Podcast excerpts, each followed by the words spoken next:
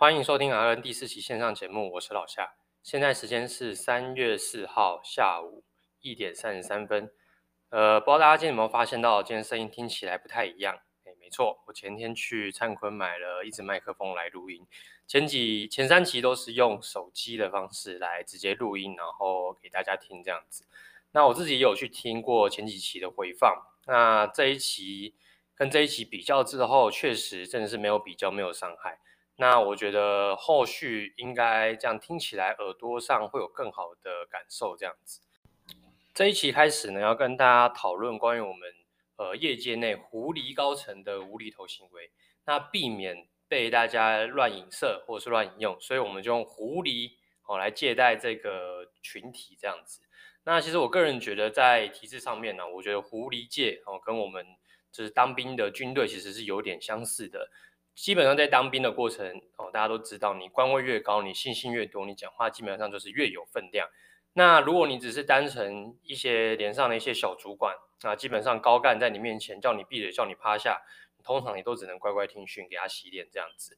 那如果小长官在你自己的国度里面啊，你是可以自己尽量的去搞事，都是不会有人不会有问题的。基本上你只要不要破坏基本的规矩，不要调皮，然后不要去招惹到你上层。去戳到他们不开心，基本上你都不太有事情。那当然，你也不要让你底下员工啊不爽，不爽到去告上法庭，甚至写信打到一九九九哦，来去弄到那些上层长官来亲自找你去泡茶聊天。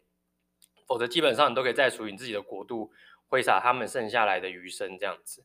那听众应该多少都会知道啊，其实在这个封闭的体制下，难免都会有出现一些比较极权或者是黑箱这些类似不民主的事情发生。那有时候呢，连最高主管他可能都会立定一些最基本的规矩，好，那都会就是这些小主管他们其实都也会有自己的想法，他们甚至会制定一些规定，就是跟你最上层定的规矩是不一样的。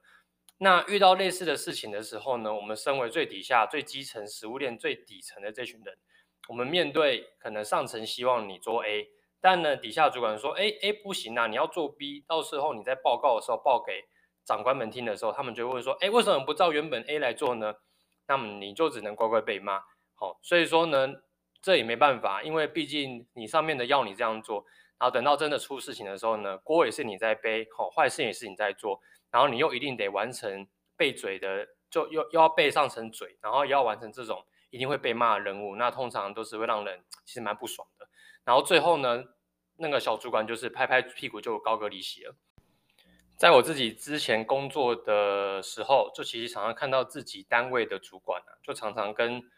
自己上我们自己原单位上层的老大，不夸张哦，就是每天每天哦都是看他们两个，就是呃我们在工作的时候呢，他开完会，他就在他的病房外面一直在外面绕圈圈绕圈圈绕圈圈，一绕就是绕大概一到两个钟头，真的不夸张，除了周休二日以外。他们基本上每天早上就是固定会在外面绕了又绕，聊天聊了又聊，等到快要吃午餐的时候呢，他才会回来到病房这边，然后经过你工作的地方，跟你精神答话一下，然后检讨一下你的工作态度，最后呢再继续高速逛街，然后去吃他的午餐。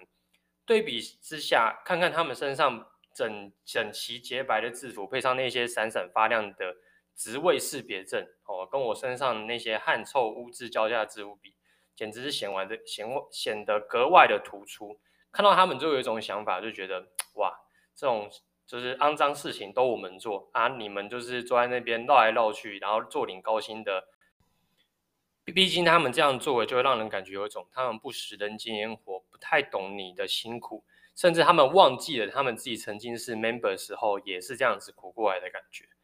那提到这个狐狸界，大家不知道有没有这个被招生过的经验？那我自己呢，在学生的时期，有曾经在快要毕业的时候呢，那狐狸界的高层就来我们学校演讲。那在我们那个学校演讲的时候呢，他们就有提到，在医院工作的时候，他会提及一些工作的待遇跟福利。那那时候年纪轻轻的我，其实就有点被他当时的话术给蒙骗了。与其说蒙骗，那有可能也是有可能我误解他的意思。他可能就说。呃，例如啊，你们新人就该要勇敢的挑战，应该要去大医院工作，获取难能可贵的经验哦，以利你后续的职涯可以顺风顺水。你经历过大风大浪之后啊，你就可以轻松驾驭哦。记住是轻松驾驭哦，各式各样的工作，面对突如其来的问题，你永远都能够迎刃而解。哇靠！讲到这里，基本上我觉得他们真的是唱的比说的好听啊。哦，那重点在后面，他们还说会愿意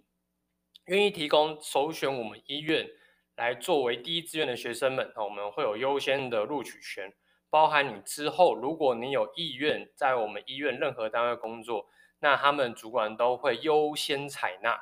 那当时听到这里啊，其实我自己在实习四年的过程中，其实我自己对于急诊。还有麻醉就有相当大的兴趣，因为毕竟我个人是比较喜欢这种相对来说急重症的科别。那其实呃有在工作的伙伴都知道，其实麻醉大多都是需要有临床经验之后，哦在临床工作两到三年才能够去报考去转任的。因此在那个时候应届毕业生的我，只先把目标瞄准在急诊上面，因为毕竟我觉得急诊能够学到的东西相对来说比较广。而后我在面试的时候啊，其实长官他有翻阅过我的一些简单的那个简历，这样子，他就问了我说：“哎，那你有什么样的职涯志愿？你未来希望你可以在哪一科上班？”那个时候我就跟他诉说了我的请求，我希望我未来是可以在急诊上班的。哦，那基本上众所周知，急诊以来这种比较吃力的单位都是非常缺人的，但很可惜，我在新人时期并没有如愿的。让我到急诊去上班接受训练，他们给的答案就是说，哦，当时没有缺额啊。但据我了解，在我进去前一两个月，跟我进去后一两个月，陆陆续续都有招招新人，所以我是不知道他们哪边到底没有缺人。然后后来进去之后到那个单位，我有跟当时的狐狸，哦，跟狐狸讲说，哎，为什么会这样子？哦，为什么不让我去我想去的地方？啊，不是说会吗？狐狸那时候就摸摸我的头啊，说啊，没关系，没关系、哦。原则上你们新人呐、到哪都一样，只要先把你基本的能力哦储备起来，等到你工作满两年之后，你就可以换单位了。到时候换了之后呢，哎，你也不用再换了，你就可以待在你喜欢的单位，一待就待到你退休。你看开心吧？后来呢，听一听，我想说啊，算了啦，反正至少也是在外科病房工作，那就那就做吧。于是我就在呃工作的过程中，其实也会去参加一些相关可能呃急诊相关的一些训练。那我自己有在当时新人的时候有参加过一些拟真的竞赛，目的就是希望在长官的面前可以展现自己比较积极的一面，以便我后来两年后的轮调能够比较顺利。但殊不知过了两年之后，可以到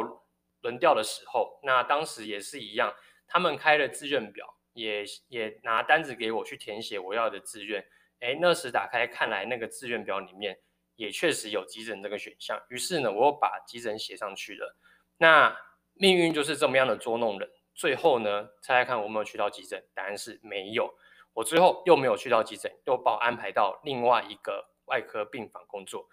那我心情当时就像是被拖了一坨一盆一盆屎这样的感觉，但真的是超级白的。后来呢，我又找那些狐狸。攀谈了一下，说：“哎，为什么你们要再弄我？不是说会吗？不是说可以吗？”后来呢，狐狸就跟我讲说：“呃，反正就这样决定了啊，啊，人事令就是楼上面的长官们他们这样决定啊，这样决定的话，我们也不能做什么啊啊，反正之后如果你再工作一年，一年之后你又可以再换单位了哦，好不好？啊，那你就先工作哦，继续再充实自己啊，充实之后呢，你又可以换了，到时候再帮你啦。哦，后来我就想说，算了啦，不要让人家看不起。”讲的我们好像是烂草莓，换了一个单位就不会工作一样。于是我在这个单位继续工作，继续耕耘一年了。一年之后呢，我又重新再填写这个工作请调单，要申请换单位。呃，当时我的长官哦，当时的小主管他也是愿意帮我去填写这个申请申请表。所以填完之后呢，我也送出去给我们的狐狸部的中心哦，给他们去表达我的申请。后来过一个礼拜，他们也把回函交给我，哦，就是说，那你们你就耐心等待。而这个耐心等待又让我等待了将近一年的时间，中间的过程不闻不问，没有结果。那中间其实陆陆续续，我有打过几通电话到我们的就是部门去问说，那到底这个申请到底有没有它的，怎么真的在运转呢？还是它只是空空的一个白纸而已？他们就说有啊有啊，我们每个月都会开会，都会拿出来讨论啊，啊，只是刚好没有缺啊，哦，又碰到疫情啊，所以没有办法帮你完成你的申请啊，这样子。那后来就等了一年，我其实越等越不爽，后来就想说算了，我之后也不再问这些狐狸们了。所以我就只知道当时的我只有两条路，要么留下来工作，要么就是高歌离席。最后我是选择了高歌离席啊。那其实这工作过程中，其实当中也有一些喜怒哀乐，但唯一最让人欣慰啊，最让人开心的大概就只有薪水这件事情，因为毕竟大医院给的薪水还算是滋润。比起一些可能诊所或者是一些相对于比较区域医院来讲，说给的算是还 OK 的。在我新人期间给的薪水大概是四十到四十五 K 一个月不等。那等到你开始上手后，你正式成为契约的人员之后，他给到的薪水大概就是四七到五十 K 左右。